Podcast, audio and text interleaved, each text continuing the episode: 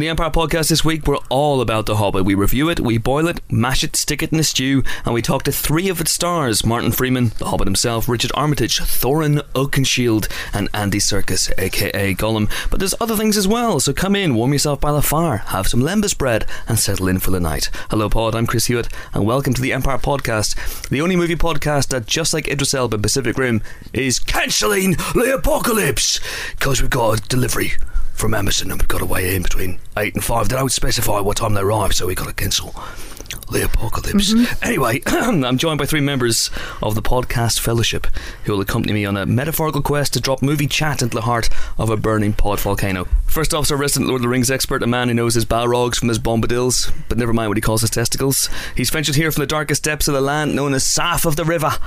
Well done for making it in one piece, Nick de Semlyen. Yes, Peckham Rye is fair teaming with Orc. uh, but I'm here. I'm here. You're here. Yay. There's Yay, bunting and balloons. Uh, next up, we have a man whose curly hair and bouncing bonhomie means that he's our very own hobbit. Plus, he lives in a hole and walks around with no shoes on. And frankly, you've got odor problems. Ali Plumb.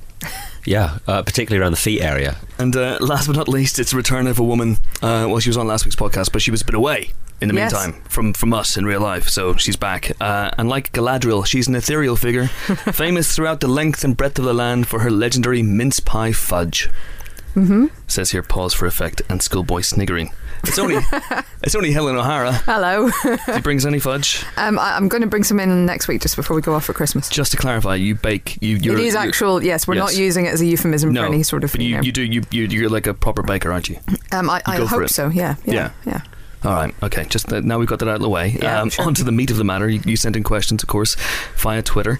Uh, at Gaston Grimsdyke asks, "You are making a new Mount Rushmore. Which four actors, actresses, directors are immortalized in stone?" That's a good Mm, question. It is a good question. Hmm, I've got three immediately: Okay.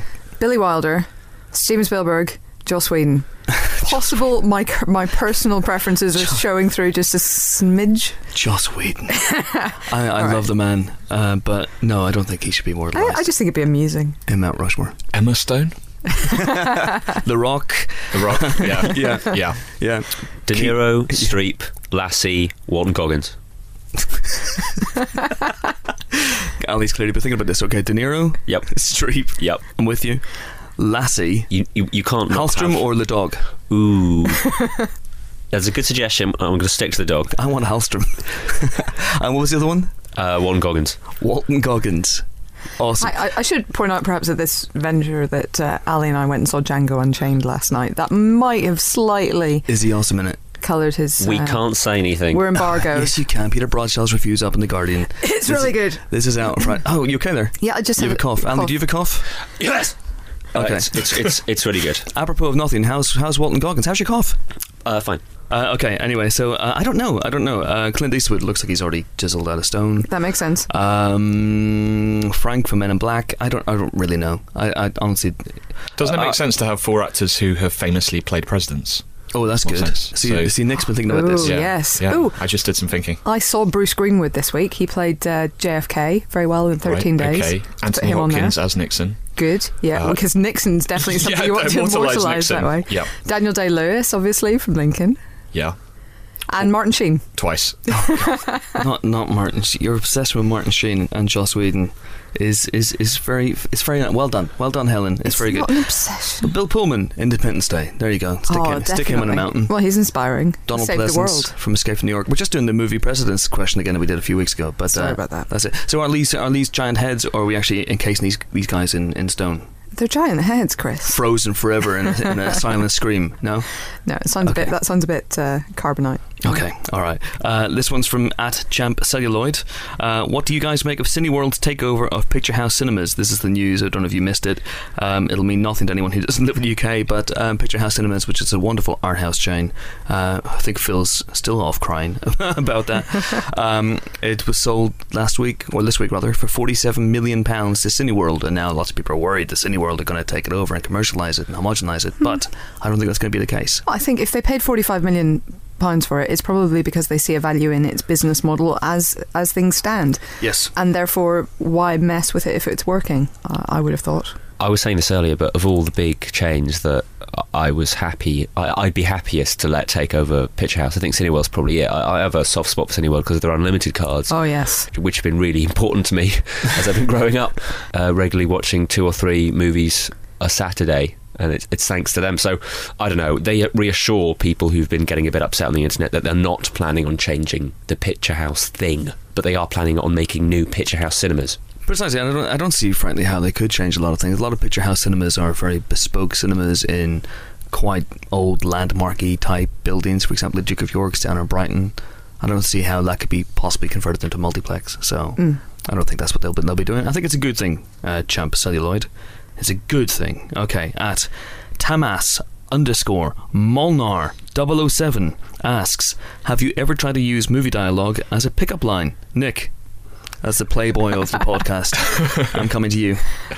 No, I haven't. I, I, I've never used a pickup line. I, no, it would be it would be ridiculous. Yeah. I don't know. They just got the line "Get to the chopper" as Yeah. popped my head. Do you know what? That is d- the last minute since you asked that. That's the line that's been going around my head Yeah. as well. Dude, That's what's wrong with ridiculous. this? Would that work? The jury's out. It'd be great if you could only, if you had to try and pick someone up using only Arnold Schwarzenegger one-liners. That would be incredible. Who is your, Terrifying. who is your daddy and what does he do? I don't think that would quite work. Give me your clothes, your boots, and your motorcycle. Put, uh, put Well, that cookie direct. down. I don't know who I'm trying to pick up, frankly. like Nick, I've never used a pickup line to pick up anybody ever. Um, but there is a line that I'd love to if I ever had the gumption, and it's from one of my favourite movies, which is The Muppets Christmas Carol, which is when uh, when the teenage Scrooge uh, bumps into his lady love at the party. He bumps into her and goes, "Excuse me," and then looks at her and goes, "Excuse me." Does he? Within the space of two seconds, I he saw goes, the other, he doesn't go full Steve Martin. "Yeah." He goes, "Excuse me. He doesn't go, excuse me. no, but in a sexy way. He goes, In a sexy way. "Well, excuse me." Oh my word. Goodness. So a double excuse me bomb. I'd like to pull that one out one of these days. Getting quite hot under the collar here. Yoink. What's a great line that Stephen Tobolowsky says to Mary McDonnell in Sneakers? Um, he goes, I think it's something like, "Do you want to meet me for breakfast tomorrow? Do you want to have breakfast yes. with me tomorrow? Shall, I, wake- call you? Shall I call you or, nudge you? That's amazing. Did that? How did that work out for him? It doesn't work out. It doesn't work Well, out she's not at all. into. She's not into him in She's the first with place. Robert yeah. De Niro. Uh, Robert, Robert De Niro. Oh my god! no, she's with Robert Different film. Redford, and she's only getting. She's only getting with Tobolowsky to get to a password. What a heartless bitch! Oh, that's pr- the president you're talking about there. That- another some president. respect. Yeah, but that's Stephen Tobolowsky I'm talking about. Come on, you can't break his heart. The man is made of gold. Well, Okay, that's what I uh, have to say. I've never. I've no. I've. I've never used. Uh, uh, I, I'd like to have the gumption to use a Mae West line, but let's be honest, I don't really. no. You know, come No. up sometime and see me. Oh my One of god. those. Okay. At Mark Atisha asks, must we be fanboys for everything? What franchises would you rather skip? He's right. We, don't- you know, not Hmm. everyone loves everything. No, Uh, especially, you know, it's Broadchurch Empire. Everyone has different tastes. absolutely. I, for example, have never seen a Twilight movie. Neither have I. I, I. But I would like to watch it at some point. I. I'd like to see everything. Um, Don't I have re- time. You don't have time. Life is short. Life is short. Some films so you there's no know- there's no you don't need to series that I would say no. I'm never going to watch that. No, it's not a case anything a go. I'm never going to watch it, but it's just if I have time pressures and you know, frankly, I'm going to die at some point. I don't need to see the Twilight films. Yeah. I don't need to see them. That's not. That's not. I skip all the dance movie series, the step ups. And Yeah, the, some of the step ups are actually quite fun. I- You should I'm immerse yourself in the Step Up movies. Um, the step ups are funny. The, the others not so much. I okay. Think. Yeah, I I gave up on the Scary Movie franchise after three. I was just Oh, thinking about goodness. that. I mean, goodness. come on, guys. There's another one coming out with Charlie Yeah. Sheen and Lindsay Lohan. Scary Movie five oh, next oh, no. year. Oh, so I only missed one. so that's not too bad. Okay, I'm about to miss two. Yeah, and that's the, the, the fact I haven't seen the Twilight movies. There's no reflection on their quality. I'm sure they're, they're fine films. Helen, I know you you like them. Uh, uh yeah, they're you, fine. You well, you, you enjoy them. You tolerate them. You, I tolerate you've seen them. them. Okay. I, I, I find myself becoming a defender of them simply because I, I dislike the Twilight hating more mm-hmm. than I dislike Twilight. but this isn't Twilight hating. This I know is it just isn't, Twilight. Uh, and that's ca- a- ah, I know it's not really Yeah, going to be for me, fine. so therefore I'm not going to watch it. Blah, blah. yeah. Okay, I'd rather watch something else. Ali, what about you? I think I don't have. Yeah, it's years in my life where you sit down and go, right, I'm going to finally nail Friday the 13th all the way through, and you go, I don't have the time to do all of these Freddy versus Jason. I can't. I just can't. Because then you look at your DVD shelf and go, I'd much rather watch Annie Hall three times in a row than watch that. Even watch though- one to four. Yeah. Skip five. Watch six, skip seven and eight, watch nine, Jason Goes to Hell, skip Jason X, which is terrible, and don't watch Freddy vs. Jason. There you go. There are franchises which are a mystery to me who is actually a fan of them, how they're continuing. Two that I'm not particularly familiar with, the Resident Evil and the Underworld series. And I've never met anyone in real life who loves those and follows hmm. them. Or will talk. I, about I think them. it's one of those say, people just them? go and see out of some sort of. I want to go see something at cinema. Eh, let's go see that. I, I, I don't quite understand how that works But they're either. really complicated because I watched the first Underworld the other day. And Yeah. the plot is insane. it's so hard to follow. There's so many sort of things going on that it's not just a brainless, you know, it's it's pretty brainless. It is pretty brainless. There's at one point, um, and I haven't seen it for a long, long time, but I remember watching it getting really, really angry because I think at one point a vampire um, essentially dies and is brought back to life via CPR. And I'm just thinking, well, hang on, hang on a second. Don't you have to have a beating heart and like blood that goes through your body in order to, for CPR to work? This is just stupid. Well, And, uh, whether a I hated vampire's heartbeat depends on what kind of vampire we're talking. Just to get nerdy for a minute. But Okay. Some vampires have beating hearts. It seems needlessly complicated. There's a scene where Kate Beckinsale gives a werewolf a. Uh, she chains him up and Yeah. goes, "You're going to transform. Here's a gun with a silver bullet. Shoot yourself. It'll slow the transformation." And I was thinking, what? That doesn't make any sense. That's not. yeah. That, what? They So- were they were making it up as they went along, pretty Yeah, much. With that. that's what I mean. It's it's hard to follow. Yeah. Resident Evil though, because that gets more successful. I think the last franchise, the last installment, maybe wasn't as successful as the previous one, which of course we all know was Resident Evil, and the other one was Resident Evil uh, thingy. Um, and uh, but people, there's a big market for those movies out there. People do, There is, go, do go and see I I have to say, I've seen at least three Resident Evils and at least two Underworlds. And uh, the third Resident Evil got me with possibly the dumbest line in movie history, which said that the virus, the T virus, had dried up the rivers. now, please, if there are any scientists listening, if you could write into me and explain how the heck a virus can dry up the rivers, I would love to hear it. Well, it uses a silver bullet. Yes. Oh, of course. It's probably the magic bullet from Wolverine that makes you lose your memory. Oh. But Oh. I quite like this franchise is that you go back to because you enjoy the first one. Say, I'm not thinking of Fast Five here. You enjoy the first one, and the other I just go, oh god, I can't do this. There's just too much of the same stuff going on. But then there's that kind of reboot slash rejuvenation movie that's Fast Five for me, and then you start watching all the others through again. Yeah. I love having that. I actually think the Fast franchise isn't that bad. I mean, two is l- redonkulous. They're decent, Um, apart from Tokyo Drift. Well, but even Tokyo fine. Drift, like Tokyo Drift is great, apart from when anyone opens their mouth. Like it's the dialogue is so bad in that film, but like some of the racing scenes are pretty well done, even though there are a lot of CGI in that one. Four is a return to form. Five is obviously you know sublime, and we're hoping for the best for six. Yeah, my, my good friend The Rock tells me it'll be good. Good friend The Rock. He was my good friend first. You met him once in a car park. it was the best of the best of times. Did you use a movie pickup line? okay, uh, thanks for your questions, everybody. Uh, you know how to get in touch with us by now, but if you don't, if you're new to the show, it's very, very simple. We're on Twitter. Uh, we're at Empire Magazine. You can use the hashtag Empire Podcast, which means that we can actually see them and they stand out. Uh, you can Facebook us. We're Empire Magazine once again.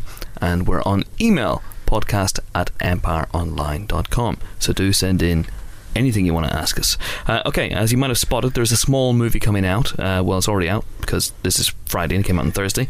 Uh, the Hobbit: An Unexpected Journey. It is, of course, Peter Jackson's return to Middle Earth for the first time since the Lord of the Rings trilogy blazed box office trails and won all kinds of trophies almost a decade ago.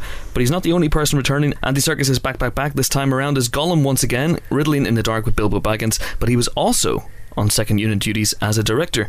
Nick and Phil de Semlyen went along earlier this week to chat to him. Andy, first of all, thank you so much for taking the time to talk to us about the, this movie. Riddles in the Dark is is is getting a lot of um, critical praise, and people seem to be really responding to it. That must be very very sort of gratifying for you. This is a scene that people have kind of in their minds, I think, from childhood. Yeah, well, it's abs- absolutely the the one that I remember from, from my childhood. Actually, uh, more much more than Lord of the Rings. Well, I hadn't read Lord of the Rings actually when I was a child. I, I read it when I was uh, much older, but um, but certainly uh, it, it popped out for me. Uh, I remember when I think I was about twelve. I remember reading on the two seven three bus going from, from my home in Ruislip to, to Ealing, and uh, and and. Um, Uh, yeah, it really just combined with the illustrations, Alan Lee's illustrations. Um, it really, really was one of the most memorable uh, scenes in the book. So, and uh, so it was fantastic to be able to actually get to play it years and years and years later. Yeah. Well, tell us, you started with that scene, didn't you? You started the shoot with that scene, and, Yeah. and you and Martin. Yeah, yeah. It was it was the very first thing we shot. Uh, you know, out of 274 days of shooting, it Yeah. was it was the the first day of shooting. So. Um, uh, yeah, Pete, I mean, Pete wanted to do it that way for a number of reasons. One, because he wanted to start in a, in a, in a place that we all sort of were comfortable with, a character that uh, one, at least one character that he knew very well, and um, uh, and and that the crew could settle back into Middle Earth. Uh, but primarily, I think because because it was going to offer Martin the chance to act with. Um, you know, one other character, or you know, two, but uh, one other character rather than thirteen dwarves and a wizard. You know, which would have been impossible. You know, so so um, that was that was that was the, the reason behind it, and the way that we did it was was Peter said, look, why don't we treat it as a piece of theatre? Why don't we, you know, we're in Gollum's Cave, it's one set. Why don't we just treat this as a as an explorative um, scene? So, so we, we played basically played out the entire thing time and time again, uh, all the way through in its entirety, every single take over the course of uh, I think it was about ten days or 10, 12, 12 12 days or something. How much of the set was actually there? It's an amazing looking location, but I imagine a lot of it was digital. No, it wasn't actually. It was real. I mean, it was very, very. I can tell you, it was real. It was. It, was, it, took, it took chunks out of my knees, and uh, it was all very, very rocky, real rocks. You know, they were big, kind of sculptural pieces of um, set rock, but a lot of it was actual real rocks. And um, I mean, Dan Hennah, the uh, you know production designer. I mean, then the art team are just phenomenal, as we all know on these movies. But that set was was just beautiful and, uh, but very jagged and. Um, yeah, no. So it was definitely. Were you actually in a little boat? Yep, absolutely, absolutely. I, I put, there's a scene where the tiny little shot of Gollum clawing his way across on the on the coracle. Yeah. and uh, uh, no, we did that. We did that for real. And I read that apparently that boat is made out of goblin, not in real life, but yeah, yeah. It's a goblin's backbone basically. It's his spine, sp- and then and then uh, and then skin stretched uh, stretched all, all all around it. lovely. Yeah. I've always I had a question. This goes right back to Lord of the Rings. What are Gollum's pants made of? They're, they're made of, um, I think they're made of orc's flesh, and uh, and and actually, some of his loincloth is is made uh, goes back to when he was a Stoor hobbit. Actually, truth be told, we did, we in Lord of the Rings. I don't know if you remember, but there's a scene at the beginning of Return of the King, um, which it, which shows the. Um, the, the, kind of uh, the depletion of Smeagol into Gollum, and it's it's when he's killed his cousin, and then and then gradually you see this, uh, montage of, of of the hundreds of years which lead up to this moment, actually, um, where we find him the, in in the Hobbit of um, of him being yeah thrown out from his from getting out, being an outcast, and then gradually going mad, becoming schizophrenic, becoming addicted and craven and lustful after this ring, and. Um, and, and yeah, and gradually this costume sort of falls off him, and, and the loincloth is, is really the last remaining piece of it. Yeah, so it probably says something about me. But yesterday when I saw it again, I got wondering whether it's the same one that he wears in Lord of the Rings, or does he? Uh, yeah, does oh, he yeah. sort of you know go no, out? And, no, he's, there's no kind of Primark for, for, for ex hobbits anywhere.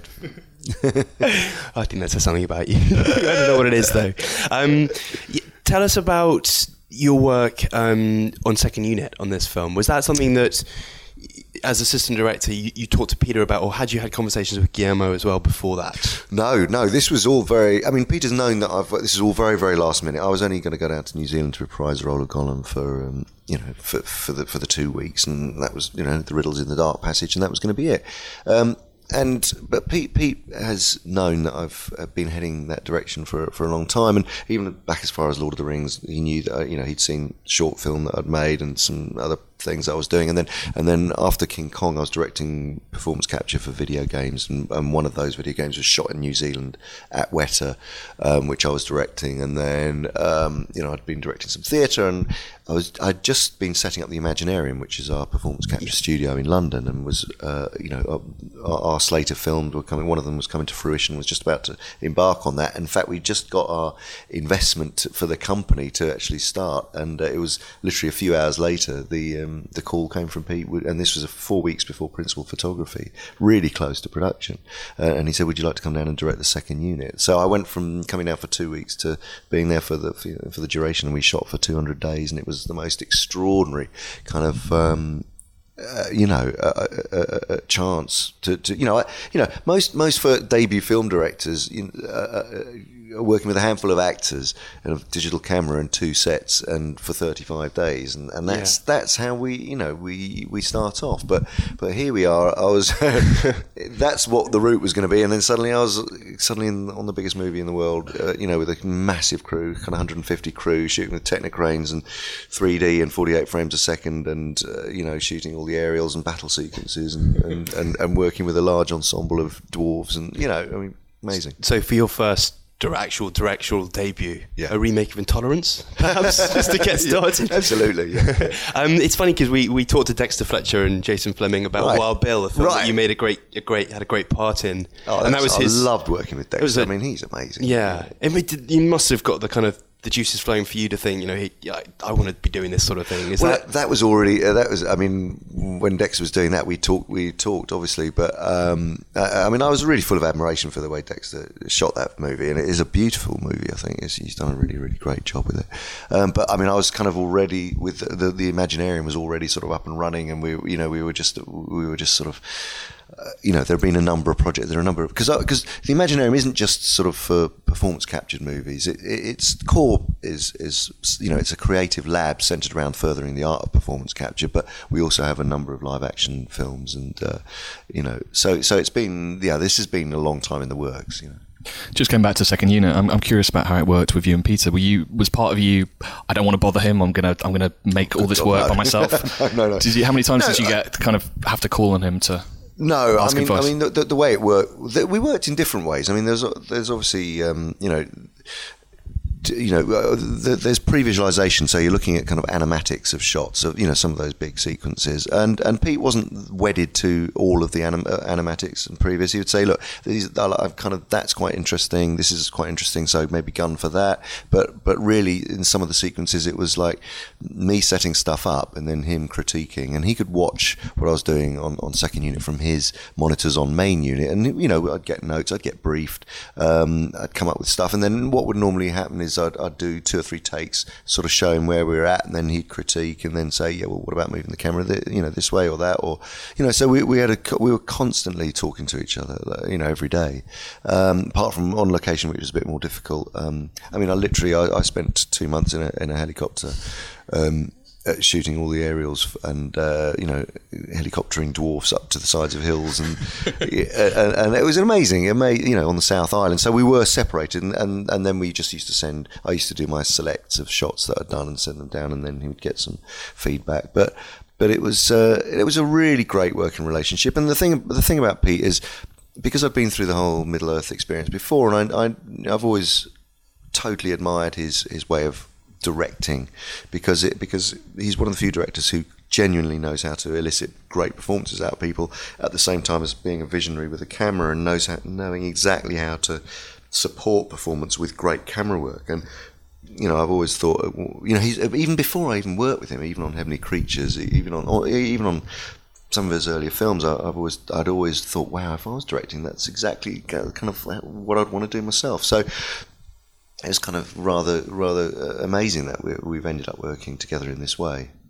His levels of endurance are, are famous, you know, legendary. Um, but how, how, did you manage to keep up with him? Oh yeah, I mean, it is. Look, it's totally exhausting. These jobs, these. I mean, it's, fortunately, this isn't the first. My first foray into into a, a Peter Jackson movie, and I've been through the experience before a number of times now. But, um, but it, but it, they are stamina jobs. There's no question. You know, you are. It is like boarding this ship that's going out onto a rough sea for for a year, and uh, you know you get battered around, and and it does take its toll. You constantly working at a level of exhaustion that that you you know it's it's, it's very very taxing, and um, you know emotionally and and uh, logistically and and technologically. You know, you're you're challenged every single second of every day. Is Gollum a Red Bull guy or coffee? Or oh, he's definitely he's definitely a Red Bull guy. Yeah, yeah at least. at least. I, I want to ask you a bit more about the Imaginarium because it sounds, you know, like it's really kind of starting to kick off now. You moved to Ealing. That's right. We're in Ealing Studios. You feel uh, the spirit of Michael Balcon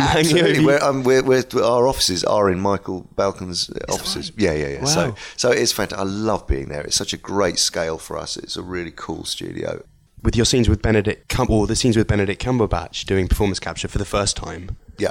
Did you work with him on those? Were you involved sadly, in any sadly, way? we were no. He was. Um, he actually came down to do his performance capture work during one of the hiatuses that we had. Um, you know, while while um, we, we, you know, we, that was bro- broken up into three blocks, and he came actually whilst I wasn't in. But I did, uh, I, I did bump into him um, prior at, at the, in in LA at the BAFTAs or the Golden Globes, I think it was last summer and uh, uh, last um, spring rather, and uh, I've got my northern southern hemispheres all mixed up, um, and. And he just said, "Look, I really want to play small. I mean, I've been working really hard physically on him, and have you, have you got any ideas?" And I just said, "Well, look, you know, you just got to really push to, you know, don't, it, you know, you, you'll, you know, it's the the thing to remember about performance capture is that." For, for a character like Smaug, obviously, you're not going to be able to do absolutely everything. But it's what it's all about the performance. It's all about the internal processes, the inner life of the character, and, and, and making acting choices. And don't you know? So just don't don't forget that it's not just you're not just there to record a voice. You know, you are going to be doing the physicality. You know, and um, and that's the interesting thing about it. I mean, it's it it can either be used as a direct one-to-one translation of your physicality, or it can be used in combination with other with other forms of you know puppeteering a digital character. So, so um, but but but the core of it is all about creating the inner life of the character, and, and the your acting choices do come through. Oh, uh, you know, in varying degrees.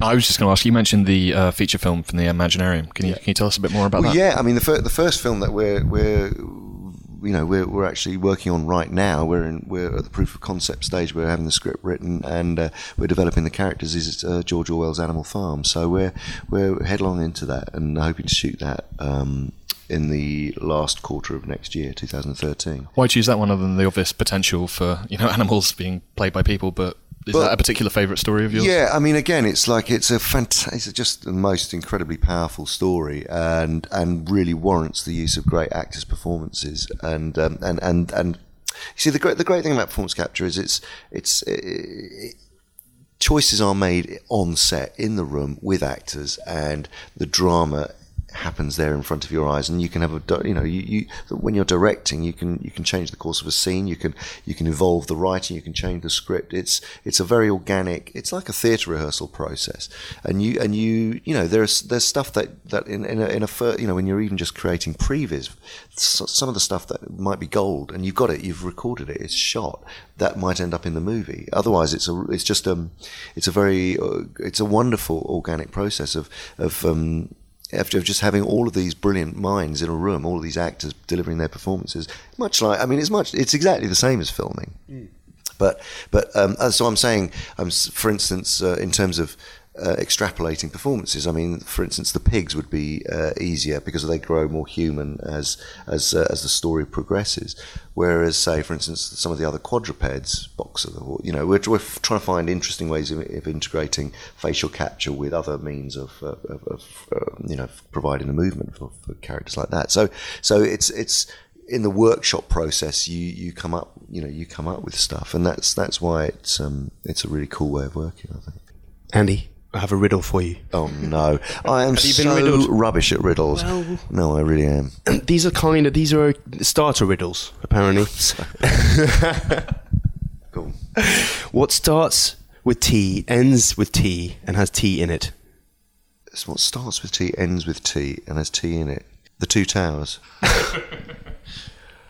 Yeah, I guess it kind of does in a way. doesn't it? no, it ends in S. It's actually a teapot. A teapot. a teapot. Yeah. Oh.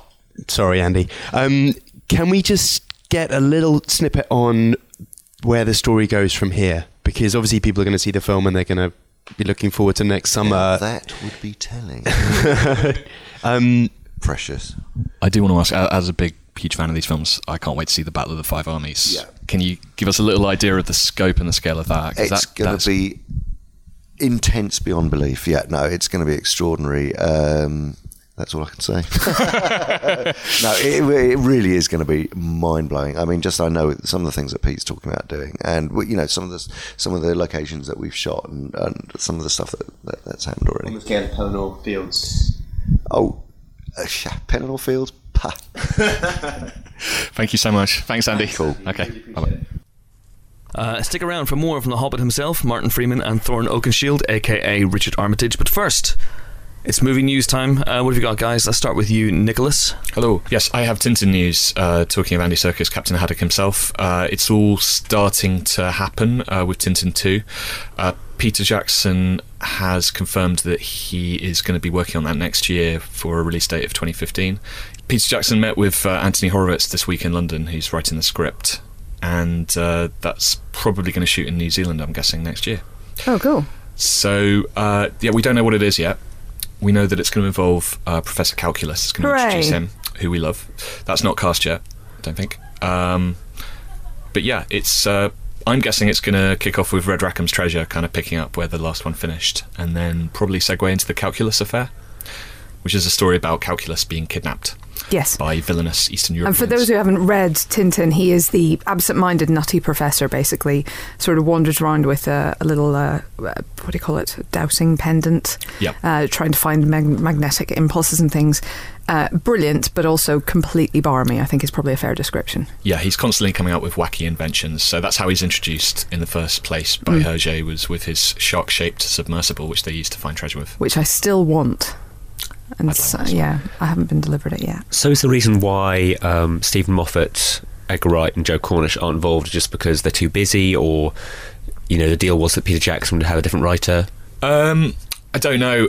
They might be involved in some capacity. Uh, the original, I think Steven Moffat did the first draft, and then um, they got in Ed- uh, Edgar and Joe, to, Joe, to yeah. do a polish on it, so that the same might happen with this one. But they're all pretty busy at the moment. Obviously, Edgar's got The World's End. Um, Joe's working on his next film, isn't he? And uh, and Steven Moffat's working on the next series of Sherlock, which is due to start next year. So they've got a few things on their plates already. And not just that, Peter Jackson is also, you know, he's obviously got the two Hobbits to do, uh, or finish off at any rate, the two remaining Hobbits. But he's also got, as I spoke to him earlier this week, Dambusters is something he wants to do, as he told me, straight after The Hobbit, as soon as he can, he said.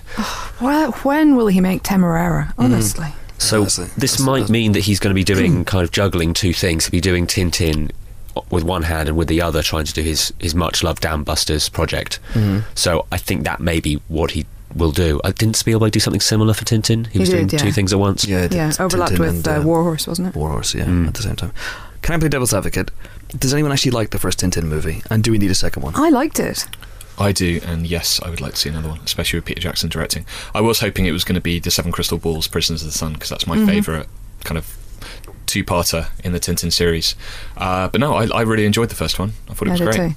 I thought it was an, another interesting example of uh, a theory of mine, which is that really good directors instantly know what to do with 3D. You saw it with Martin Scorsese and Hugo as well. You know, even though he'd never shot in 3D before, he picked up the camera and he seemed to know what to do to maximise its effect. And I thought Spielberg had the same thing. That that chase through the city down the hill is one of the great kind of pieces of, of action filmmaking in the past few years. I think it's absolutely terrific. And I really enjoyed the film. I, I just liked Tintin from way back. I think it had flaws. There were a couple of uh, script writing decisions, or perhaps directorial decisions, that kind of baffled me when Tintin would kind of state the blindingly obvious, as if the audience didn't have a brain in their Look, skull. Snowy, a clue. Something along those lines. Uh, I I think it was outside um, Marlinspike Hall, um, Captain Haddock's uh, old pile. He kind of points at some fish on the wall and goes, "Ho, that must be something to do with Captain Haddock." You go, "Well, yeah." And why are you talking to a dog? um, but yeah, it had it had its flaws, but yeah, I did enjoy the first one. Okay, no, I, I just looked up what it did at the box office. It didn't do that well in the States, but it did very well um, internationally. Worldwide, yeah. So, 373 million worldwide. I guess there is an appetite for it. But my, my impression was that a lot of people were very underwhelmed by it. Um, I'm just playing devil's advocate here. I'm not putting forward my opinion, of course. Um, and uh, that they don't necessarily want to see another Tintin movie ever again, at, even at gunpoint. I would I would want to see what Peter Jackson does with it because uh, Professor Calculus is one of fiction's great eccentrics. He is, yeah. I'll take your word for that one. And I, Uh, think, that's- that's- and I think Jackson is at his best when he's got really weird, oddball characters to play with. It's kind of a, a bit of a radagast. I mean, honestly, Sylvester McCoy would would yeah. instantly seem like a good. Um, So you're uh, saying Calculus Professor may Calculus. have a, uh, a bunny-powered sled? I would, well, you know, and and a, a jumper with question marks on it. I think that would be uh, very him. I just realised this Sylvester McCoy's Radagast reminds me of.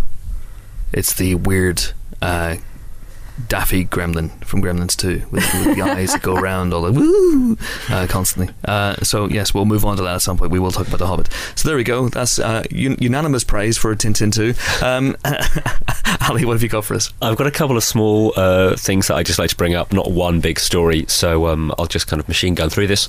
Uh, Charlie Sheen will be back for Amazing Spider Man 2, uh, almost definitely. Charlie Sheen. Charlie Sheen, yes. That'd be amazing. Charlie Sheen will be taking over Martin Sheen's role. I want to see that happen. As It's just in the Ben. background with some strippers and that. With great power comes, oh, I forget. Who cares? But yes, he's back for presumably flashbacks. Because spoiler, he done done died in the first one. He So- done done died. and so that's good. He he mentioned this. He says he's going to be shooting in February. So look forward to that. Yeah, and it, Cliff, uh, it could be a dream sequence as well, and who knows? Yeah. 'cause Cliff Robertson appeared as Uncle Ben. Um, and and uh, did he appear in Spider Man 2? I can't remember. He was in two and three. He was in 2 and 3. 2 was a dream sequence. Yes, I believe so. And three was just the footage used from one, but it, within the context of the. set. No, three three was uh, reshot footage because Oh, they, they that's brought, him, they right, brought him on yeah. set and everyone was going, "How is Uncle Ben in this?" And then they re retconned his death to make it part of the Sandman's origin, and I started weeping. Uh, and uh, yeah, so it's good to see Martin Sheen back because we all liked him. I thought he was one of the best things about the Amazing Spider-Man, which is a, a film I guess like Tintin for some people maybe didn't quite hit home. Yeah, n- uh, nothing against Martin Sheen, but I, I do find Uncle Ben and Aunt May two of cinema's most tedious characters. I, I, I, every time they come on screen, whether it's the Raimi one or this new one, I just honestly. I love Ben. May. No, Ben Ben's good. I Ben's quite, good. I quite Ben enjoyed Ben. so much. But like, why we did they never kill Aunt May? we, well, we did learn this year that actually, if you marry Sally Field, you will be shot in the head. So Yes. you know this is a, a True bit of enough. This is true. a, a danger. Massive spoilers on this podcast. Lincoln dies. This is just beyond belief. Not in The Walking Dead. Not on The Walking Dead, true enough. Or maybe, oh, no, no, no, no. Um, so, Amazing Spider Man 2, that's that done. We've got Samuel Jackson uh, speaking his brains about Star Wars 7. Uh, I'm just going to read this out because he was essentially talking to a journalist from E who asked, So, wouldn't it be awesome if you came back for Star Wars 7? And he totally, totally bit that hook and uh, and uh, went on, off on one. Sorry, Sam, it's kind of true. I'm not surprised. He went off on one. yeah, well, he was seen ranting with his shirt off in the middle of a freeway. swinging a stick as if it was a lightsaber. Uh, here, here he goes. I'm not surprised, but totally geeked out by the idea of there being more Star Wars. It's like, okay, Obi Wan was dead and when Episode Four started, so maybe everyone thinks I'm dead, and we'll find out what happened to Mace Windu. I can come back as a one-armed or one-handed Jedi that's still around and actually didn't die. This is despite the fact that he fell out of a window to his death. Uh, we never see him die. Did he Show me the corpse. Did he use the Force and then for the next three movies just hide in a hole? Maybe that's just how he leaves buildings. He just jumps into windows. Goodbye. It's his thing. That's a very good point. Because of all George Lucas's little wiping editing tricks, we never really see Mace Windu leave a room. Perhaps, perhaps Dick is right. Uh, to be fair, he just fact- leaps out. Maybe a it was just a kind of a joke that he was leaping out to the window. Oh, He goes Oh. on and says, uh, I could do that or be a ghost hologram. I don't care. I just want to stay associated with the franchise. I just love the franchise so much. I love the idea of it, that there's this whole civilization out there, civilization out there, uh, somewhere else that's just as much fun and different and diverse and wild as we are. I can't think of any film that would not be improved by a ghost Samuel L. Jackson just kind of floating in during a scene a randomly. one-armed Samuel L. Jackson. Yeah. that'd be amazing. Yeah. Why not? Oh, they should they should make Deep Blue Sea too, and he shows up as a ghost in that as well. and keeps, and you think through- water's fast? You should see ice. And halfway through, he gets he gets eaten by a ghost shark. I'd love to see that. Hollywood, what are you doing? Come on, get it made. Helen, what have you got? Um, I have the Pacific Rim trailer. Um, now, obviously, trailers don't lend themselves terribly well to radio, but obviously it's online. Go watch it. This is Guillermo del Toro's giant monsters versus giant robots story. Uh, so, uh, a rift deep under the Pacific Ocean opens to another dimension, and giant beasties known as kaiju, after the Japanese monster tradition, um, come through this rift and uh, are drawn to major population centres uh, around the Pacific, or the Pacific Rim, if you will, um, where they attack. And so humanity has built these huge robot Jaegers controlled by two people in the head of the robot, working in perfect harmony, who. Um, have to fight back.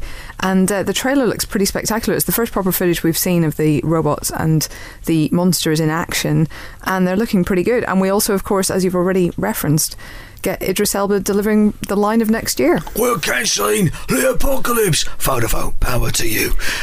I wish, I wish you would say that at the end. That'd be amazing. Sounds a You know- little bit like your Ray Winstone impersonation. Vodafone, power to you. That's not bad. That's Uh, not bad. well, it's not one of your all right. best. It's oh, come on now. Yeah, so this is uh, it's shaping up. Well, I have to say, you know, I don't think he's actually going to be successful in cancelling the apocalypse No, next he year. will be. He's Idris Elba. No, but we've got so many apocalypses coming next year. Like He'll rain everything. check it. So he, he appears. it back Oh, three okay, weeks. fine. So he appears in every movie that has an apocalypse in it and cancels it. he shows up at the end of the, Shows end of up the in, world, at the, at the beginning of Oblivion, at the beginning of After Earth, at the beginning of you know. All Just of does them. lots of paperwork to cancel.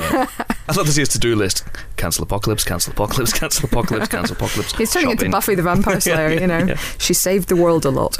um, yeah, so it's it's actually shaping up really well. It it does seem to look like uh, like Guillermo del Toro can do huge action as well as everything else. Um, and we got our first kind of glimpses of, of the Kaiju crew of the Jaeger crews in action. A first quick look at the Shatterdome, which is where the uh, the Jaegers are stationed when they're not in use. Um, and of people taking refuge in kind of bunkers as a giant monster attacks. So that's very promising, very good looking, and uh, go check it out. Excellent news. For me, what was so delightful about the Pacific Rim trailer, aside from the monsters getting smashed up and the big robots uh, punching them, uh, was the use of essentially the same voice as GLaDOS from Portal and Portal 2, who's the antagonist from those two games, um, made by the same guys that made Half Life and viewed as somewhat uh, brilliant by almost all the gaming community. Uh, so it was brilliant to hear her voice. Uh, hopefully, it's kind of a robotic uh, voice, uh, synthesized voice. Hopefully, it'll have the same one-liners and gags that uh, she had in the games. I don't know what Del Toro's going to do with it. I have no doubt that he's a fan of the game because you know he's Del He's a gamer. He's a gamer. and he's into that sort of stuff. When that does just he have time? The man is amazing. I've never met anyone like him. It's, it's, it's I mean, astonishing. I, I was on set of this film, right, Yeah. and he was obviously shooting with the main unit, sort of what eight, ten hours a day. But he was also shooting second unit, which was another four hours a day. Over his lunch break, Mhm. he edited. Mhm.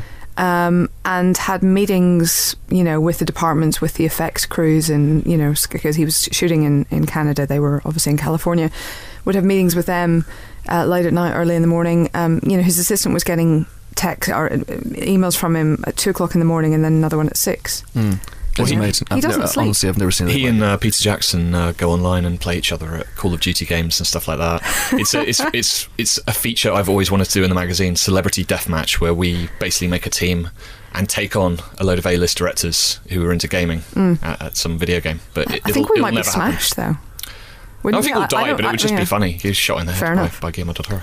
Love that John Carpenter recently tweeted that he's just completed Black Ops 2, which I just I just love the idea of John Carpenter playing Call of Duty. He, he's a big gamer as well. So there we go. There we go. Excellent news, guys. Um, okay, now for some more hobbity goodness. Until now, Richard Armitage was best known for being a hunky spy in Spooks and a hunky German double agent in Captain America: The First Avenger. But now he's going to break that mold with The Hobbit, in which he plays the leader of the dwarfs, Thorin Oakenshield. Although we must mention that the mold isn't entirely shattered. In a bold departure for dwarfs, Thorin is hunky. Uh, again, Nick and Phil went to chat to him about his surprisingly long-standing connection to Tolkien's world. Richard, thank you so much for taking the time to talk to us. I is it true that you you were in a performance of The Hobbit as a kid? I thought you were going to say, was I in a boy band? Is it true you were in a boy band? No, I wasn't in a boy band, but yeah, I was in a. I Did you ever in- want to be in a boy band? No, I, do you know when we did the Tokyo premiere, they had a kabuki cloth and smoke, and it dropped, and they handed us all microphones, and we stepped forward, and I was like, they're going to want us to sing. This is like being in a Hobbit boy band, but no, I haven't. Did you have a dwarf song ready? I did. I really did. I was about to do a, a kind of funky version of Misty Mountains, but I, I think that would have been a huge mistake. Um, uh, yeah, I was. I did a production of The Hobbit when I was thirteen at the uh, Alex Theatre in Birmingham, and I played an elf, and Gollum was made of paper mache. And there was no money for a dragon, so it was just a red light and a puff of smoke from off, off stage, and, and a guy doing a funny voice in the wings. So pretty much the same as this movie, really. Yeah, But- And more ambitious in scale. perhaps. absolutely, and, and a, a whole load more money spent as well. What did you have to do?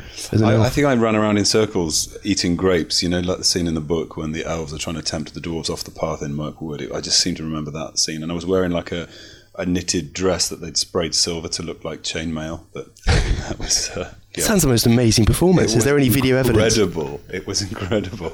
Do you using that elfish experience to kind of fuel Thorin's kind of elfish Totally. rage? Absolutely, that all that spinning around has sent him into an absolute frenzy of anger. Um, yeah, and do you know what? It's funny because you kind of it's it those first uh, those first memories of reading the book. It's you, you try to go back there, at, you know, at forty and remember what it was about the book that really inspired you. And you know, my memory's not brilliant, but um, mainly due to drinking too much. But um, but I do you do go back there and think, God, yeah, as a kid, I just was so I so loved this book.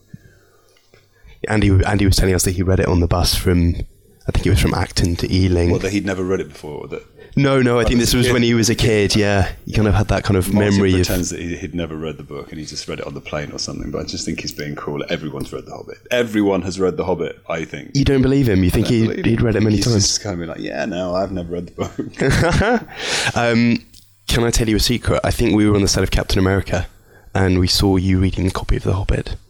That's where I've met you before. It wasn't us You're though. those spies that came up with my trailer. I was. you, I yeah, you were working for Hydra, in fairness, at the time. So I was. I was channeling Heinz Kruger, and there was a copy of The Hobbit on my on my desk. But I think at that point, I don't think I'd been cast. I think I was just going in to meet Peter. Is it true that originally there was a different character that you were in talks uh, to do?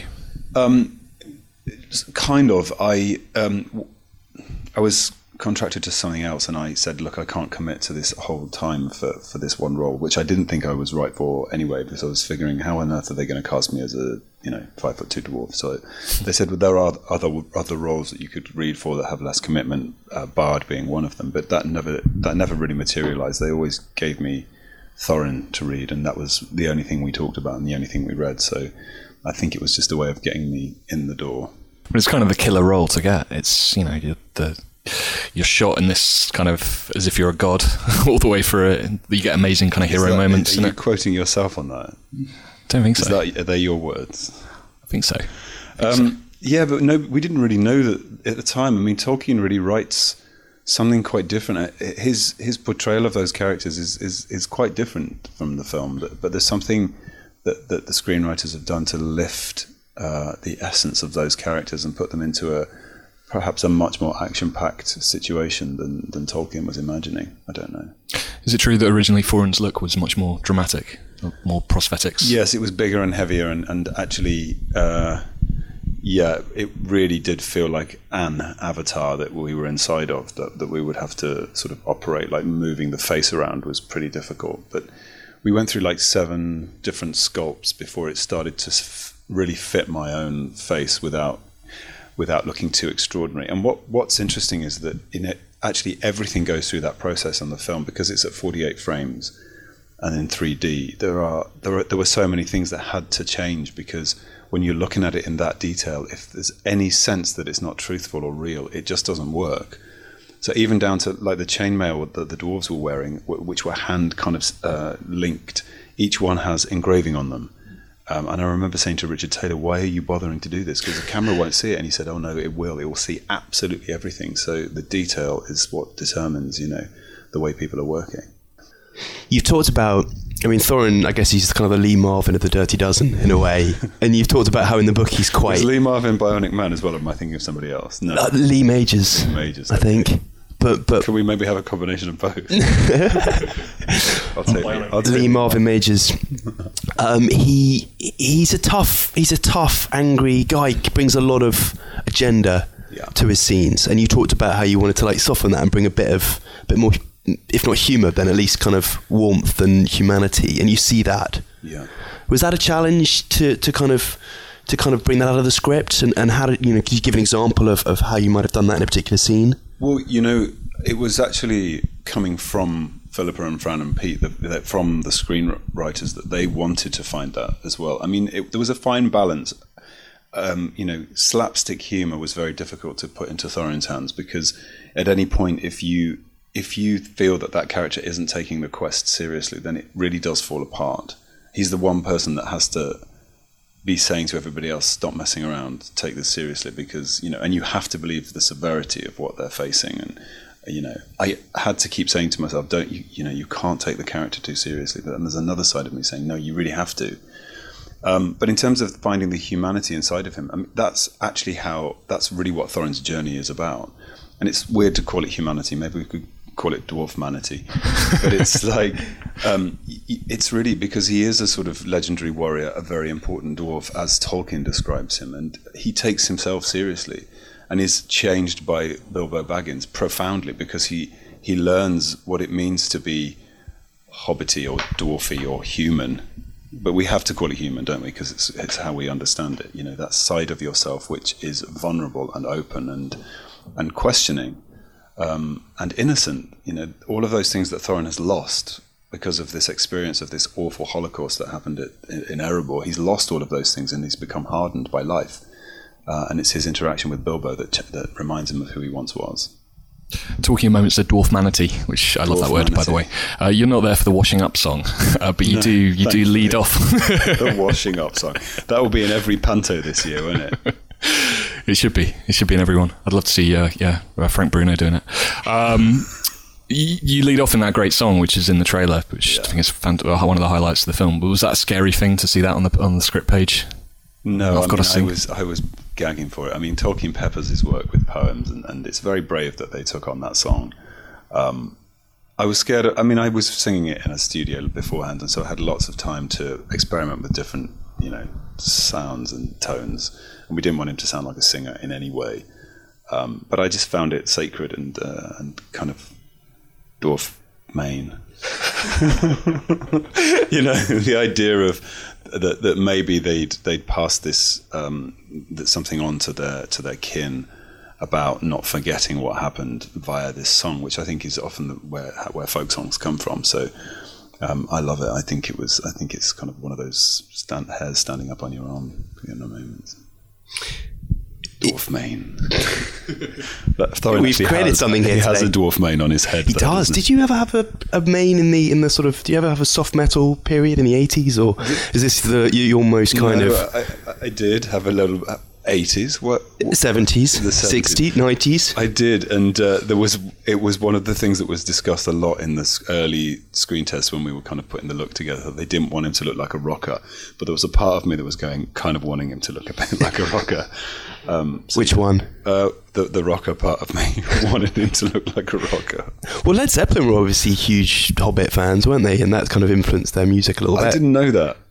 I think it did. I Is think that Led true? Zeppelin Four has like Misty Mountain Hop and a lot of you things that are kidding? no, no, it's just they're, they're Why have true. they got Led Zeppelin in to sing the, the, the theme? I guess Neil Finn's version of it is definitive, so I guess that maybe there's a Kiwi connection. maybe in the and movie two they'll get Led Zeppelin that would be amazing. Just hard rock anthems throughout. or ZZ Top. Oh, even better. That's a whole beard thing going on now, isn't it? Um, I'm I'm curious as to because you worked on big Marvel movie yeah. And a massive Ho- Hobbit movie. There's issues of um, sensitivity about plot details, etc. Hmm. How much covertness? I mean, you've, you're in Spook, so you're probably sort of well versed in keeping secrets, Yes. etc. But I mean, did you have did you have uh, a brief on what you can say, and and did you were given the script in kind of sort of covert way? And Yes, um, they, they they don't really send out scripts, and you get to New Zealand, and they kind of give it to you, and then you take it off them, and you're like trying to, you're like pulling at it because they won't let go of it, and you're like, just give me the script to read. And then when I went to leave the airport, they rugby tackled me to the ground as I stepped through customs and went through my bag and ripped the script out of my hand, saying you can't take it out of the country. Um, but of course, you know, because their scripts are, um, you know, they're coveted, and you know, everyone wants to know what they're going to do with it. Um, I want to know what they're going to do with it. But you know, the thing is about about this um, story is that you can always go to the book. So, but as much as I don't want to tell people how it ends, you know, it is, you know, you can go read the book. But we haven't we haven't finished making it yet, so I don't know how they're going to end it. Do you have um, schedule sort of beyond your return to New Zealand in place? Do you have anything you can share with us about what's coming up next for you? I just wrapped on a film called Black Sky, um, which was shot in um, Detroit, and that's like a tornado movie. Um, so yeah, I, I, I think I wrapped on on uh, the Friday and was filming that on the Monday morning from New Zealand. But yeah, I spent uh, 40 days very wet in a 100 mile an hour wind machine. But it's found footage, which is another. It's going to be interesting because it's in a similar way that that Peter is making a new kind of cinema. This is you know interesting camera work, and you know. So yeah, that's next. Okay.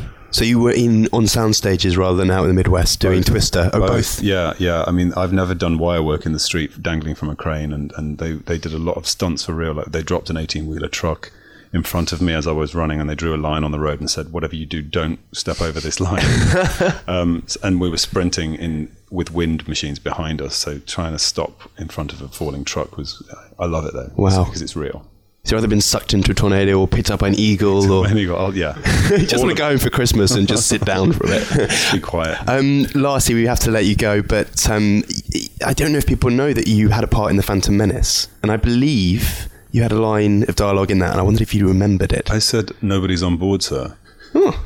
But I've hunted that film. I cannot find myself in the film. I think I don't know whether I ended up as a CGI character or, or they cut me or something. I can't find it. But if you look for that line, if you look for the subtitle of that line, then that's me saying it, and maybe off camera. Okay, maybe you can say it again at the Battle of Five Armies with Yeah. the Eagles. Nobody's on board, sir. Is there a boat or a spaceship in the Battle of the Five Armies? Oh, maybe a big eagle lands, and we will try and get on board with the eagle. Okay. I was stretching, but I was thinking Eagles. anyway, Try. Rich, it's been a great pleasure. Thank you so much for um, for taking the time to talk to us. You're welcome. Nice Best to of meet luck with it. Dwarf mania. How was Hunky Richard Armitage, Nick? A very nice chap and uh, much taller in real life, surprisingly. he was convinced that he had met us before, which was a bit weird because we haven't met him. Maybe he's a listener to the podcast. Maybe he feels he's met you. Hello, Richard. I don't think he listens. I don't think so. Uh, okay. And now, after a quick breather at Rivendell, let's push on into the reviews section. Amazingly, some movies are coming out this week that aren't The Hobbit, so let's start there with uh, Smashed, A Tale of a Couple, played by the brilliant Aaron Paul from Breaking Bad, and Mary Elizabeth Winstead from Not Breaking Bad, who descend into alcoholism. Yes, um, so this is uh, a pretty kind of tough drama about alcoholism and addiction. Um, you know, it's kind of reminiscent of the sort of you know the days of wine and roses uh, and that kind of thing. Um, so it's a it's a young couple. Um, uh, Winstead is kind of very much the the, the center of the story. Um, both of them are heavy heavily into um, alcohol in particular, whatever else they can get their hands on if necessary, and um, and basically her life is a kind of a mess. I mean, she, you know, we see her. She's a teacher, and she's, you know, throwing up in school. She's kind of desperate. It's a very unvain performance. She doesn't look pretty. She doesn't look glamorous. She, you know, she really kind of leaves it all hanging out there. Um, should be a breakthrough for her if there's any kind of justice in the world. Um, and and you know, she gradually dis- gets to the point where she decides she needs to kind of kick this. She needs to get help, but she's still obviously in a relationship with him, and he has no time for any of this. Um, he calls Alcoholics Anonymous assholes anonymous. You know, he's not exactly supportive of that decision, and so that makes it um, yet more difficult. So yeah, really kind of um, you know indie feeling. Uh, very realistic feeling portrayal of alcohol, and given that in the movies it's sometimes used as kind of shorthand for somebody being serious or you know having gone through difficult things in their lives, and it, it's not really treated very seriously. You know the sort of the, the maverick cop who just had a few glasses of whiskey at the end of the day. This is very much not that. This is very much the ugly um, side of the disease of alcoholism. Yeah. Okay, and we give it four stars. We did, yeah, great, great performances. I mean, Aaron Paul, obviously from Breaking Bad, is never, never not good, um, and, and is very good here. But it's really Mary Elizabeth Winstead's film. The O word has been mentioned. I think she's been pushed out of the race by other people, but She could be in there. I think the Best Actress category is not as strong this year as it has been a couple of other years recently. I think she could be in with a chance of a nomination. It's probably too low profile for her to win, um, but if they give her a bit of a, a push, you know, we, we could see her up there. okay. Excellent news. Four stars for that one. That's kind of the main, the secondary, the main, the secondary release this week. Yes, I think so. Smash because other films out this week include uh, Baraka, uh, codenamed Geronimo, which is a Kill Bin Laden picture that had his thunder stolen by Zero Dark Thirty. There's a French thriller Love Crime with uh, Kristin Scott Thomas. There's Jonathan Demme's Neil Young Doc, Neil Young Journeys, which is for all fans of Neil Young and Jonathan Do- Demme Docs, I guess. and uh, Tinkerbell: The Secret of the Wings 3D. You know, for kids, but all will pale into insignificance before the might of The Hobbit, an unexpected journey, the first of the trilogy prequel to the Lord of the Rings trilogy, which stars Martin Freeman as Bilbo Baggins, a hobbit who's recruited by Gandalf the Grey and a gang of dwarfs who wish to reclaim their ancient heritage from the evil dragon Smeg? Sma- Smaug? Smog. Sma- Smaug. We had this Smaug. clarified by Philippa Boyens Yes. and uh, Martin or, Freeman. Or indeed by listening to how it's pronounced in the film as well. Which is- yeah, as you'll hear, we got into a bit of a smaug off with Martin Freeman. we had a Smaug off. so apparently Peter Jackson pronounced it schmaug. Schmaug. But he's got a New, New Zealand tint. Yeah, he says "fosh and chops." So Fush you and know. chops, nil fun. Got some Um, fush for smaug. Hot shot. Hobbit meeting. Um, Bilbo present uh, in a year of eagerly anticipated movies. The Hobbit is perhaps up there, perhaps even above Skyfall, The Avengers, and The Dark Knight Rises in terms of anticipation. Let's see where where the chips fall in terms of box office. But does it deliver? Nick Bobinus, you are our Lord of the Rings expert. I'm coming to you. Well, yeah, I mean, it's it's a bit of a mixed baggins. Excuse me. Oh, no. It's uh, it's kind of been unfairly ganged up on, I think, by critics. It's had a bit of a rough ride in the last Yeah. week or two, um, by lots of people complaining about various things. But taken on its own merits, it's it's a perfectly decent film. There's loads of good stuff in it. I think the main problems that it has are ones which result from it following on Lord of the Rings. Originally, Jackson was going to make The Hobbit as uh, one film back in 1995, 96 with Harvey Weinstein, uh, and then going to make two Lord of the Rings films. Uh, which I think would have made this a little bit easier for him if he had done it that way around, because the scale of this is, is not as big as Lord of the Rings. There's not as much at stake. There's not as much danger uh, on this particular quest. Certainly not in this film, anyway. And also, a lot of the beats in this film are familiar for people who love the Rings films. So there's a big pit stop at uh, at Rivendell, for example. To Yeah, I mean, uh, yeah. If you if you take Fellowship of the Ring and put it alongside this, they they start at Bag End. There's a sequence where they go to Rivendell. You know, they go through the mountains and they encounter goblins, and then they come out the other side. And so it's it hits a lot of the beats, and they they even you know he throws in gags. There's gags with Gandalf that are riffs on stuff in Fellowship, like him banging his head on the, the lamp and making the room go all dark and scary and stuff, which which are nice. But it feels it kind of reminds you that you've seen a lot of this stuff already. Yeah, I thought I thought that was a, a little bit of a problem. I mean, I think you know, they, um, uh, talking to, to the people involved, they say, well, if we if we had made the Hobbit first, actually, it would have been a very different thing because making the Lord of the Rings first, because it was a slightly higher profile and a higher prestige and a, a more adult story, they were able to get this amazing cast. And you know, if you just went to Ian McKellen and said we're making the Hobbit, would you get him for Gandalf? Maybe not. But having made the Lord of the Rings, obviously that was a bit of a more enticing prospect. So I think you know, to that extent, it benefits from the Lord of the Rings having come first. But I, I had the same feeling that you know because it's a lighter story, because it's a more childish story. Um, they're trying to graft onto it the same tone and the same world that they created for Lord of the Rings, and the fit isn't always hundred percent. It's sometimes it, it, it, it it's a little bit uneasy, and it's it, it kind of feels like the Hobbit is, is really struggling to kind of fill those shoes a little bit. Yeah, but I having, think the, the over familiarity is going to be less of a problem in the, the other two films. I think, Yes. because they start going into new places. I mean, the way I felt about Lord of the Rings was they were always pushing into places that, and characters that you hadn't seen before, which made the world seem bigger and bigger as Yeah. you go along. And this one, it almost feels like it's shrinking the world a little bit. But I Mm. think when you start getting into these new lands and new characters and bringing in Stephen yeah, I think that will definitely help. Yeah. um, now, the stuff I, I really liked about this film, it brings in the dwarves in a major way, which you haven't seen before, and I thought the prologue was fantastic, like giving you Mm. that glimpse of Erebor, little bits, little teasers of Yeah. Smaug, and, and just I loved all that all that kind of dwarf stuff, and I thought the dwarf characters, you know, a lot of people are griping about how this film could do with being a lot shorter, but actually, I thought you didn't get to know a lot of these characters as well. What I saw, I really liked. I wanted more of that stuff. I, th- I think they did well in not, you know, giving, uh, struggling to give every dwarf, you know, five minutes. I mean, because I think that could have made it feel very long. So you're gradually beginning to pick some of them out of the crowd. You know, you've, you've by the end of this film, you've got a pretty good handle on, you know, Fili and Kili. You've got Thorin definitely down. You know who he is. You're beginning to get a sense of how the other guys fit in. Um, and frankly, not all of them are integral to the plot. well, Not- not absolutely. I mean, even in the book, you know, if you if you actually read read back over the book and try and you know nail down, well, what exactly is it that Bifur does? But actually, Not a heck He of a lot biffs. specifically. I, have seen the film twice now, and actually on the second viewing, you you can spot stuff. There's a lot going on on screen. You've got these 13 characters, so it's bedlam when you when you first meet them and they all turn up. And it's but actually watching it on the second go, I was spotting little sight gags and, and things. Yeah. And then there's loads of stuff that Jackson's put in there Yeah. that you start to go, oh okay, right. There's, there's a whole procession of gags with the, the dwarf with the ear trumpet. Yeah. you don't. I didn't really spot the first time. no, those were funny. yeah, and th- th- there's tons of stuff like that. You know, there's a one of the dwarfs has got an axe head buried in his forehead, Mm-hmm. and that doesn't really come across in the in this cut. But you kind of spot him doing little bits of business to the side. Yeah, But I- I it, definitely, think- it definitely feels for me to me to be a much lighter, kid-friendly version of Lord of the Rings. For example, I was thinking about you know I, we've been I've been griping in the office about maybe there's this, there's a scene when the dwarves are first introduced to Bilbo, and then there's a song about washing up. washing up. There's a song about washing up. And I started to think, as I watched the film, I thought, well, this could be cut. No, This, this it. could go. Loved it. But uh, on in retrospect, thinking about it now, I think, well, no, actually, this is the sort of thing that sets this movie apart from the Lord of the Rings. Yeah. And it's not just Not a- just sets it apart from the Lord of the Rings. I continuation. think that sets it apart from other directors. Which other director would do have these characters doing something about washing up? And I That's a just good thought point. That's so pure Jackson. That's a good point. I got I think- goosebumps watching it. I was like, this is insane. I really to be in a enjoyed that, that actually, big. I have to say. So that that stuff will be divisive, Yeah. and obviously Radagast, which I'm sure we'll come on to in a second. I, I liked Radagast. I didn't have quite as much fun with uh, some of his trappings, if you will.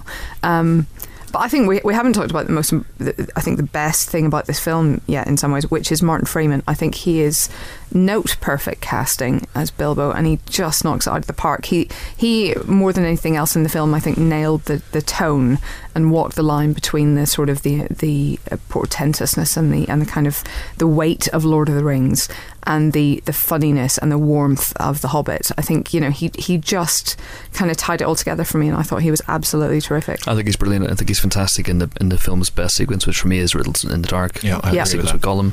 Um, and I think going back to the, the idea about you know no other director would, would do stuff like this. I think there's a weirdly enough, I'm not entirely sure how confident Jackson was going into Fellowship of the Ring, and I think you know it's a it's a great achievement. It's a brilliant film, um, and I know Nick, you really really really love those movies, Yeah. but I think there's a new confidence about Jackson in these movies. It's just like you know what. I've done it before. I've done this before. I'm going to try new stuff. I'm going to because I can get away with it, and I can, and I, I just think it's really, really bold and refreshing to see. in the Riddles of the Dark section, I was pleased to discover just how much more emotion Andy Serkis, with the new technology that's available now, they can put the miniature ping pong balls all across his face. So when the head mounted camera is facing him, his whole face is emoting. Then it's not Weta grafting their image onto his face. It is his face, it comes through. And there are some very emotional moments naturally in Riddles in the Dark, which. For, Yeah. for me, were, were part, partly the, the best individual moments were seeing Gollum's face and those big eyes looking up at you. I thought Gollum was fantastic in this, and that whole sequence, I agree, is the best in the film. Yeah, it's the Um, best in the book, though. It should be, and I think they you know they did well to make sure it was the best. I the think that the success of that sequence sort of contrasts and puts a bad light on another performance, the Goblin King, which is a character that I didn't think worked for me in this film, particularly. I think largely because the CG is not entirely successful. I didn't think the. CG. I I had a bit of a problem with CG generally with this film, in that I feel like stuff which in the original trilogy they went out and they built these gigantic Yeah. sets for real. They built Helm's Deep, the, the walls. They built you know the the the Rohan Castle on a gigantic hill in Yeah. the middle of nowhere, and they had real actors. Uh, the guy who played Lurtz, who I interviewed recently for uh, Where Are They Now, would do up to like 10 hours of, of prosthetics in a chair. Yeah. And I feel like with this film a little bit that they've gone, right, that we can do this with CG. Let's not let's not bother with that. And so it feels certainly that that sequence with the Goblin Town was a bit of a letdown for me. I imagined it being a bit more having a bit more fun and personality. I think uh, that one of the problems with those sequences may be. Um, uh, I certainly saw it in 48 frames per second. I know a lot has been said about this. Um, personally, I find it incredibly distracting for about the first 10 minutes, and then I a settled into it, and b made a conscious decision not to f- focus on it and just try and kind of just take it in as a film and not kind of focus on little bits of lighting and movement that seemed odd. Um, and for the most part, I think it you know it, it, looks beautiful. It looks absolutely stunning.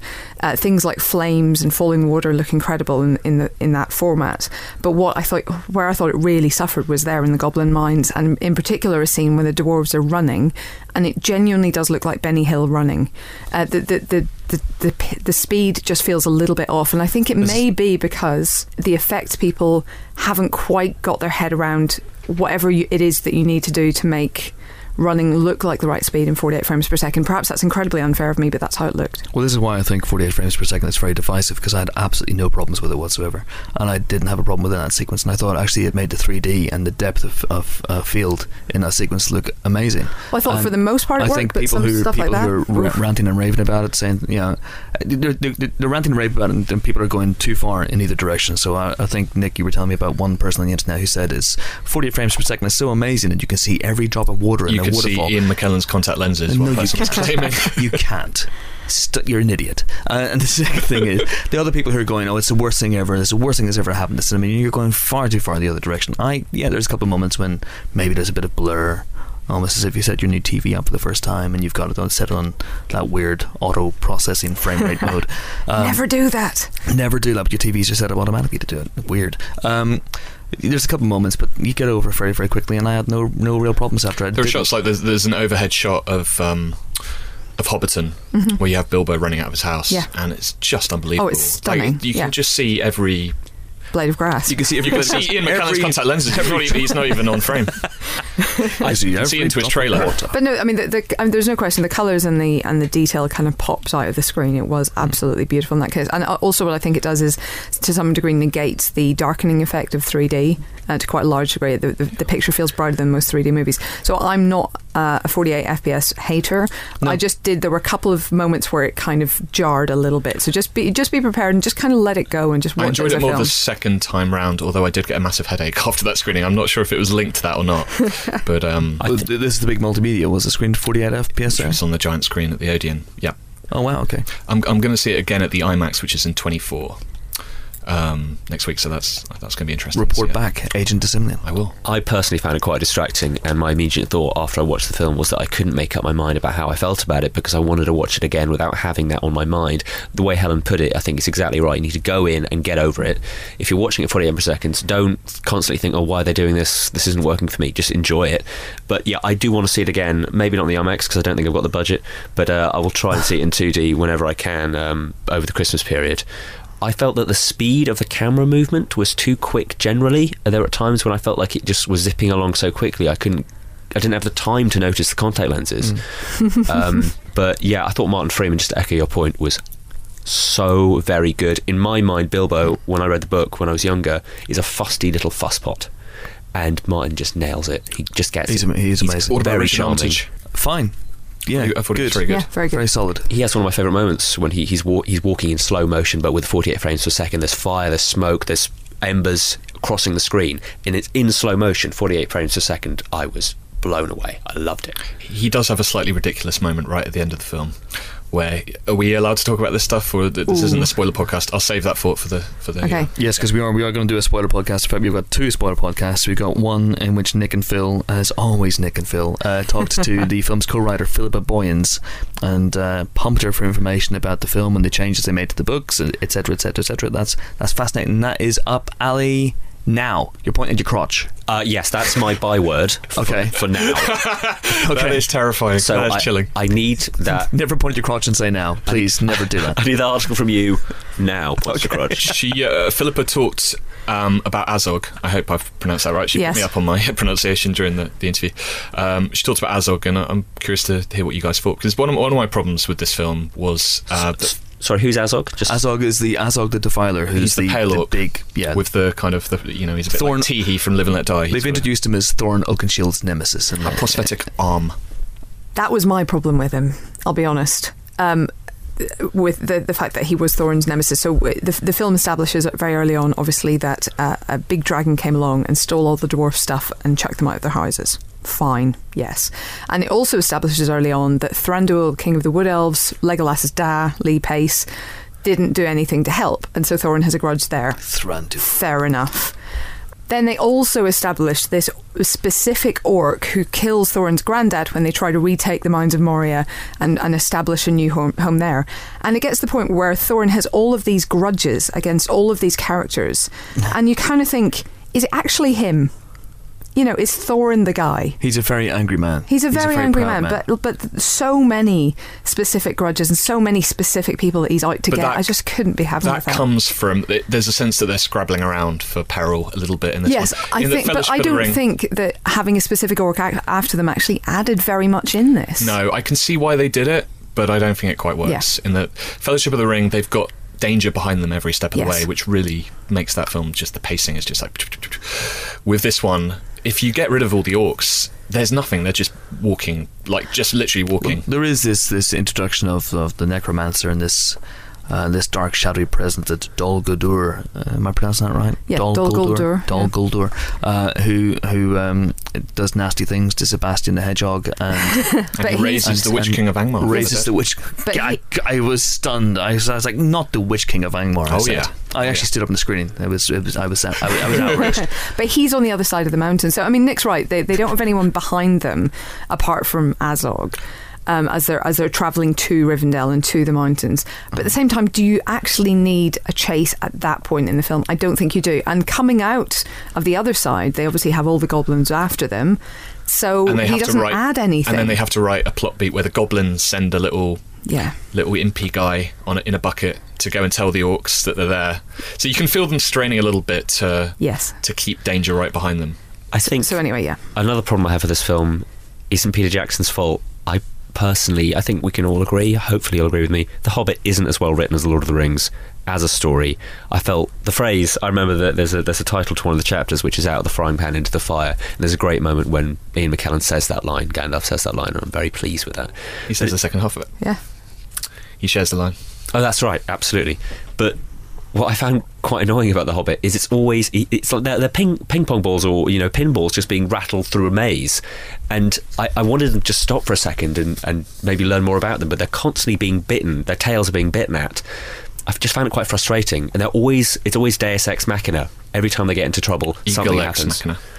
Or Wizard Ex Machina. It just comes out of the woodwork and suddenly Yeah. That's true. I, I think I think some of the some of the flaws are many of them are actually to do with the source material. So I just wanted to let that be said. I know Tolkien is some kind of god to, to, to many people, but uh, you know, The Hobbit isn't a perfect book.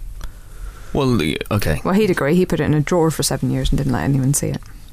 Uh, we'll talk about uh, we'll talk a lot more about this uh, in much more spoilerific detail in the Hobbit spoiler special, uh, which will be up next week. Ali, you're not going to point your crotch again? Uh, nope.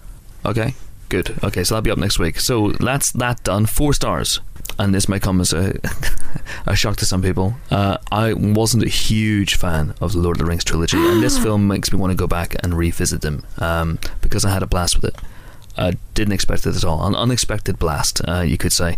Really enjoyed it. Didn't mind the 48 frames per second. Martin Freeman's fantastic. Um, yeah, it's a bit overlong. Yeah, there may be a couple of sequences that you might cut for length, but there's nothing that you could cut that would not would not affect the story. And I was thinking about this, and Jackson's very very good about even incidental scenes like when they go to Rivendell again. You think, oh well, they need to go to Rivendell? And then yes, they did because a major plot point was resolved during Rivendell. Did they need to do this? Yes, because something else happened there that meant something. So it's it's all it all fits together very very nicely. There's loads of lovely moments, and Yeah. I'm really looking forward to seeing more from. I think all the dwarf characters.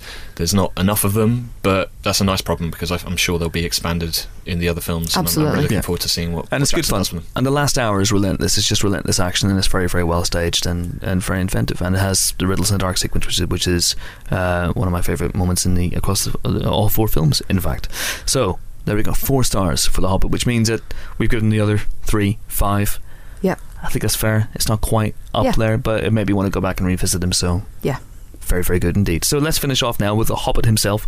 Martin Freeman came to fame, of course, as Tim in The Office, and since then has been a dependable and likable presence on films and TV, and everything from Nativity to, of course, Sherlock. Now he's landed the plum and possibly life changing role of Bilbo Baggins, and he's bloody brilliant, as you've heard. Nick and Phil, greedy little descendants, spoke to him as well.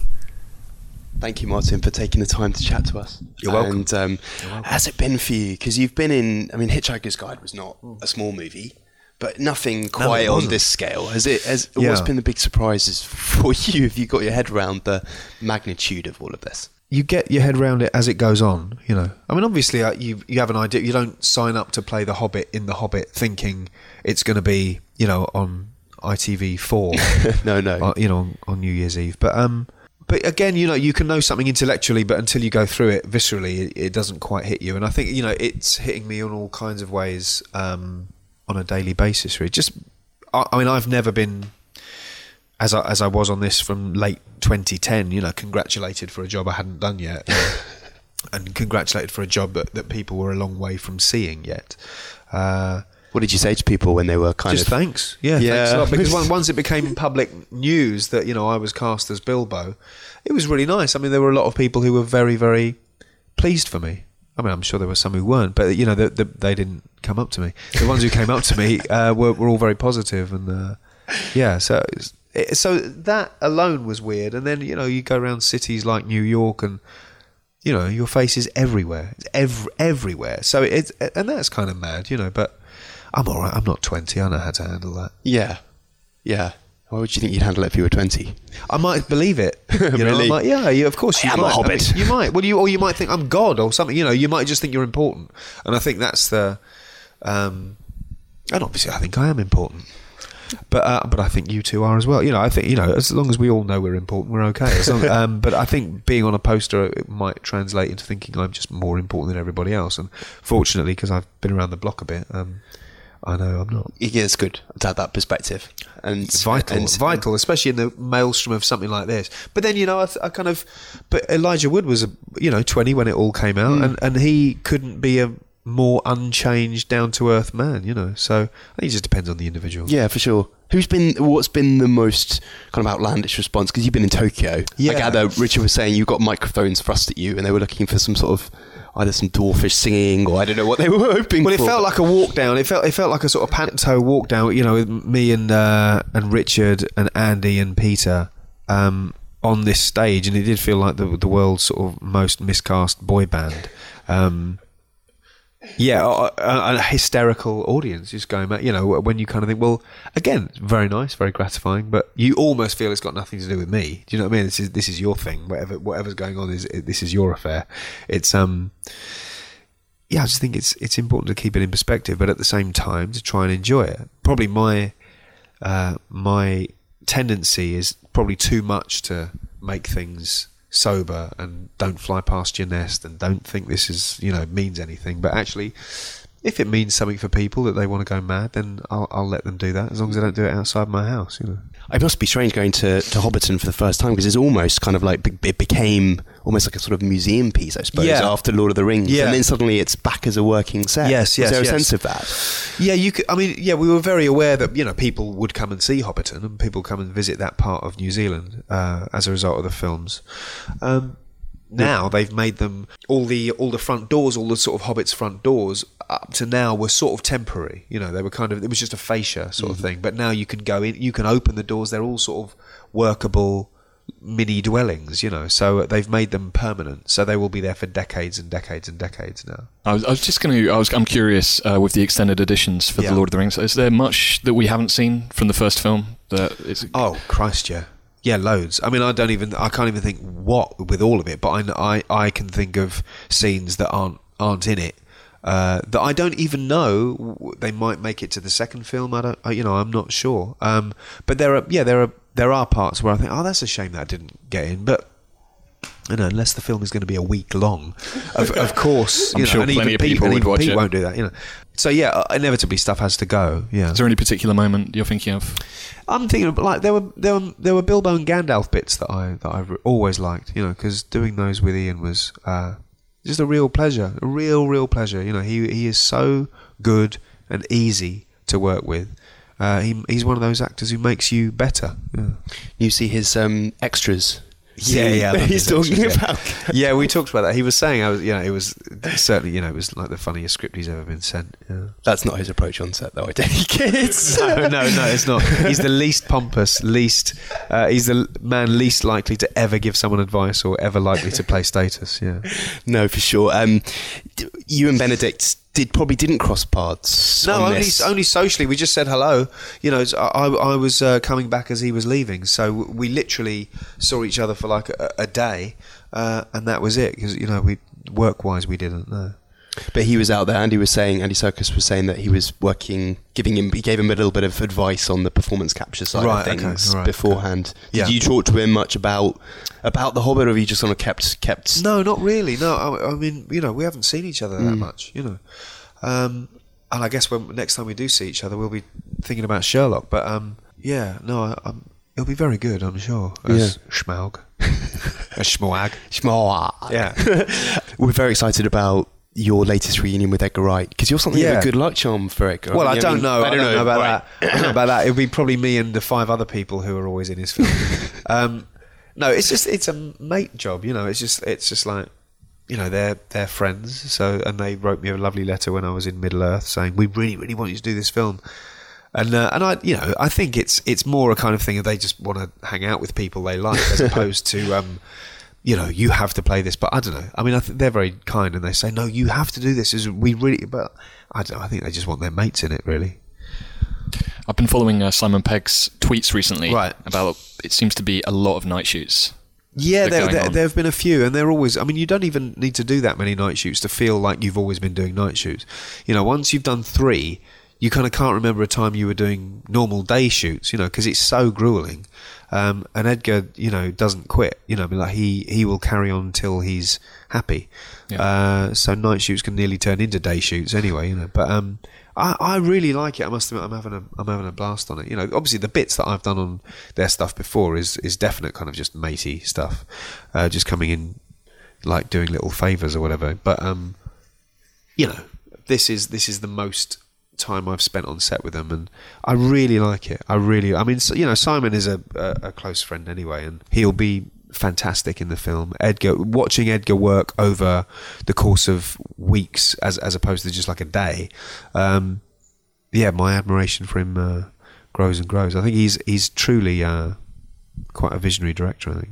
You're both big music lovers. I And know. me Edgar. Yeah. Yeah, yeah, yeah. Do you talk absolutely. music yeah. a lot with him? Have- We haven't really. No, what do we? T- I don't know what we talk. We talk about bad films a lot. You know, we talk about. Um, we we enjoy some terrible films, but What's your favourite mutual bad film? well, he's enjoy- he's he's lent me a couple. Um, my favourite bad. Oh God, I've. What I is it mean- like, Martin? I've got a couple of really terrible films for you. Well, wouldn't it be awful if it, if I was in those films? If it, you know, like I've got a couple of terrible films, and I'd be thinking, "Hang on, that's some of my best work." Um, I don't uh, We we do talk about music a little bit, I suppose. I know I'm aware he's a very big music fan, but he's just he's just very sweet. You know, he's a very um. I find him quite delightful. Actually, he's approachable. He's down to earth. He's very succinct with his direction. Um, he's able to. I find he's able to say things to me as an actor that that I, I think from someone else I'd slightly balk at and slightly think, well, that's not going to fucking work. You know, but actually I think, well, no, it will work because I, I know him. You know, um, he's quite bold with what he can ask you to do sometimes because you know stylistically it's not it's not like this is a character driven piece. It's not you know it's it's like his his style, the story, and the timing and all that has to be absolutely paramount. You know, so you kind of think, well, even if it doesn't feel right, I know in the edit the timing of that is going to make it look brilliant. You know, so yeah. So there's, I guess, a trust of that. Having seen it work over and over again. and I like his work, and I know it'll work. Yeah. Yeah, and we were talking about. Uh, Edgar was talking about working with Peter and, and getting him down for Hot Fuzz, and there was talk Yeah. of him coming in doing a bit of second unit Yeah. for Peter. And their films are very different, but I wondered if, as as directors to work with, they're both very passionate, They very are. down to earth. As you have to be, I suppose, you know, to see your project through. But, uh, are there yeah, I mean, similarities for you as an actor working with them, or are they very? They have a different approach on set? They have it. I mean, they are. I mean, I don't know. I couldn't even name what their different approach was, but they are different people. I mean, they've got. You know, they're both twelve-year-olds with beards. You know, that's they're essentially children with facial hair. You know what I mean? Who who are in charge of their bigger toys now. You know, so they've both got that about them. They're totally driven. But again, you know, every director, you know, you have to be because it's such a lunatic job. If you weren't totally driven, you know, you, by day five of having a shit time, or feel thwarted, or feel frustrated, you just give up. So you, you do need that single mindedness. They've obviously both got that. Um, have a very merry Christmas. I hope you have a Thank good you time very in much. Your You own too. shire. Thanks, Thank you. Martin. Nice guy. Good. All good. Yes, Good. again, very nice man. Excellent. Nice man. Good. And that's it for this week's Empire podcast. Uh, join us next week for our last bout of film related fun this year. Oh no! I know. It's almost like Christmas is upon us or something. Uh, we'll be talking to Chris McQuarrie, the director of Jack Reacher, Juan Antonio Bayona, the director of The Impossible, and Colin Trevorrow, uh, director of Safety Not Guaranteed. And that's a whole lot of directors, and who knows who someone else may still pop up. Um, don't forget, as I said, the first of our two Hobbit spoiler specials is now up. Uh, in which Nick and Phil grill Philippa Boyens and get her to spill loads of juicy secrets. And the second one, in which we talk about The Hobbit in the style of buffoons down the pub, will be out next week. And that is it. So, it's goodbye from Nick. Goodbye. Goodbye from Ali. Goodbye. Goodbye from Helen. Farewell. And goodbye from me. See you next week.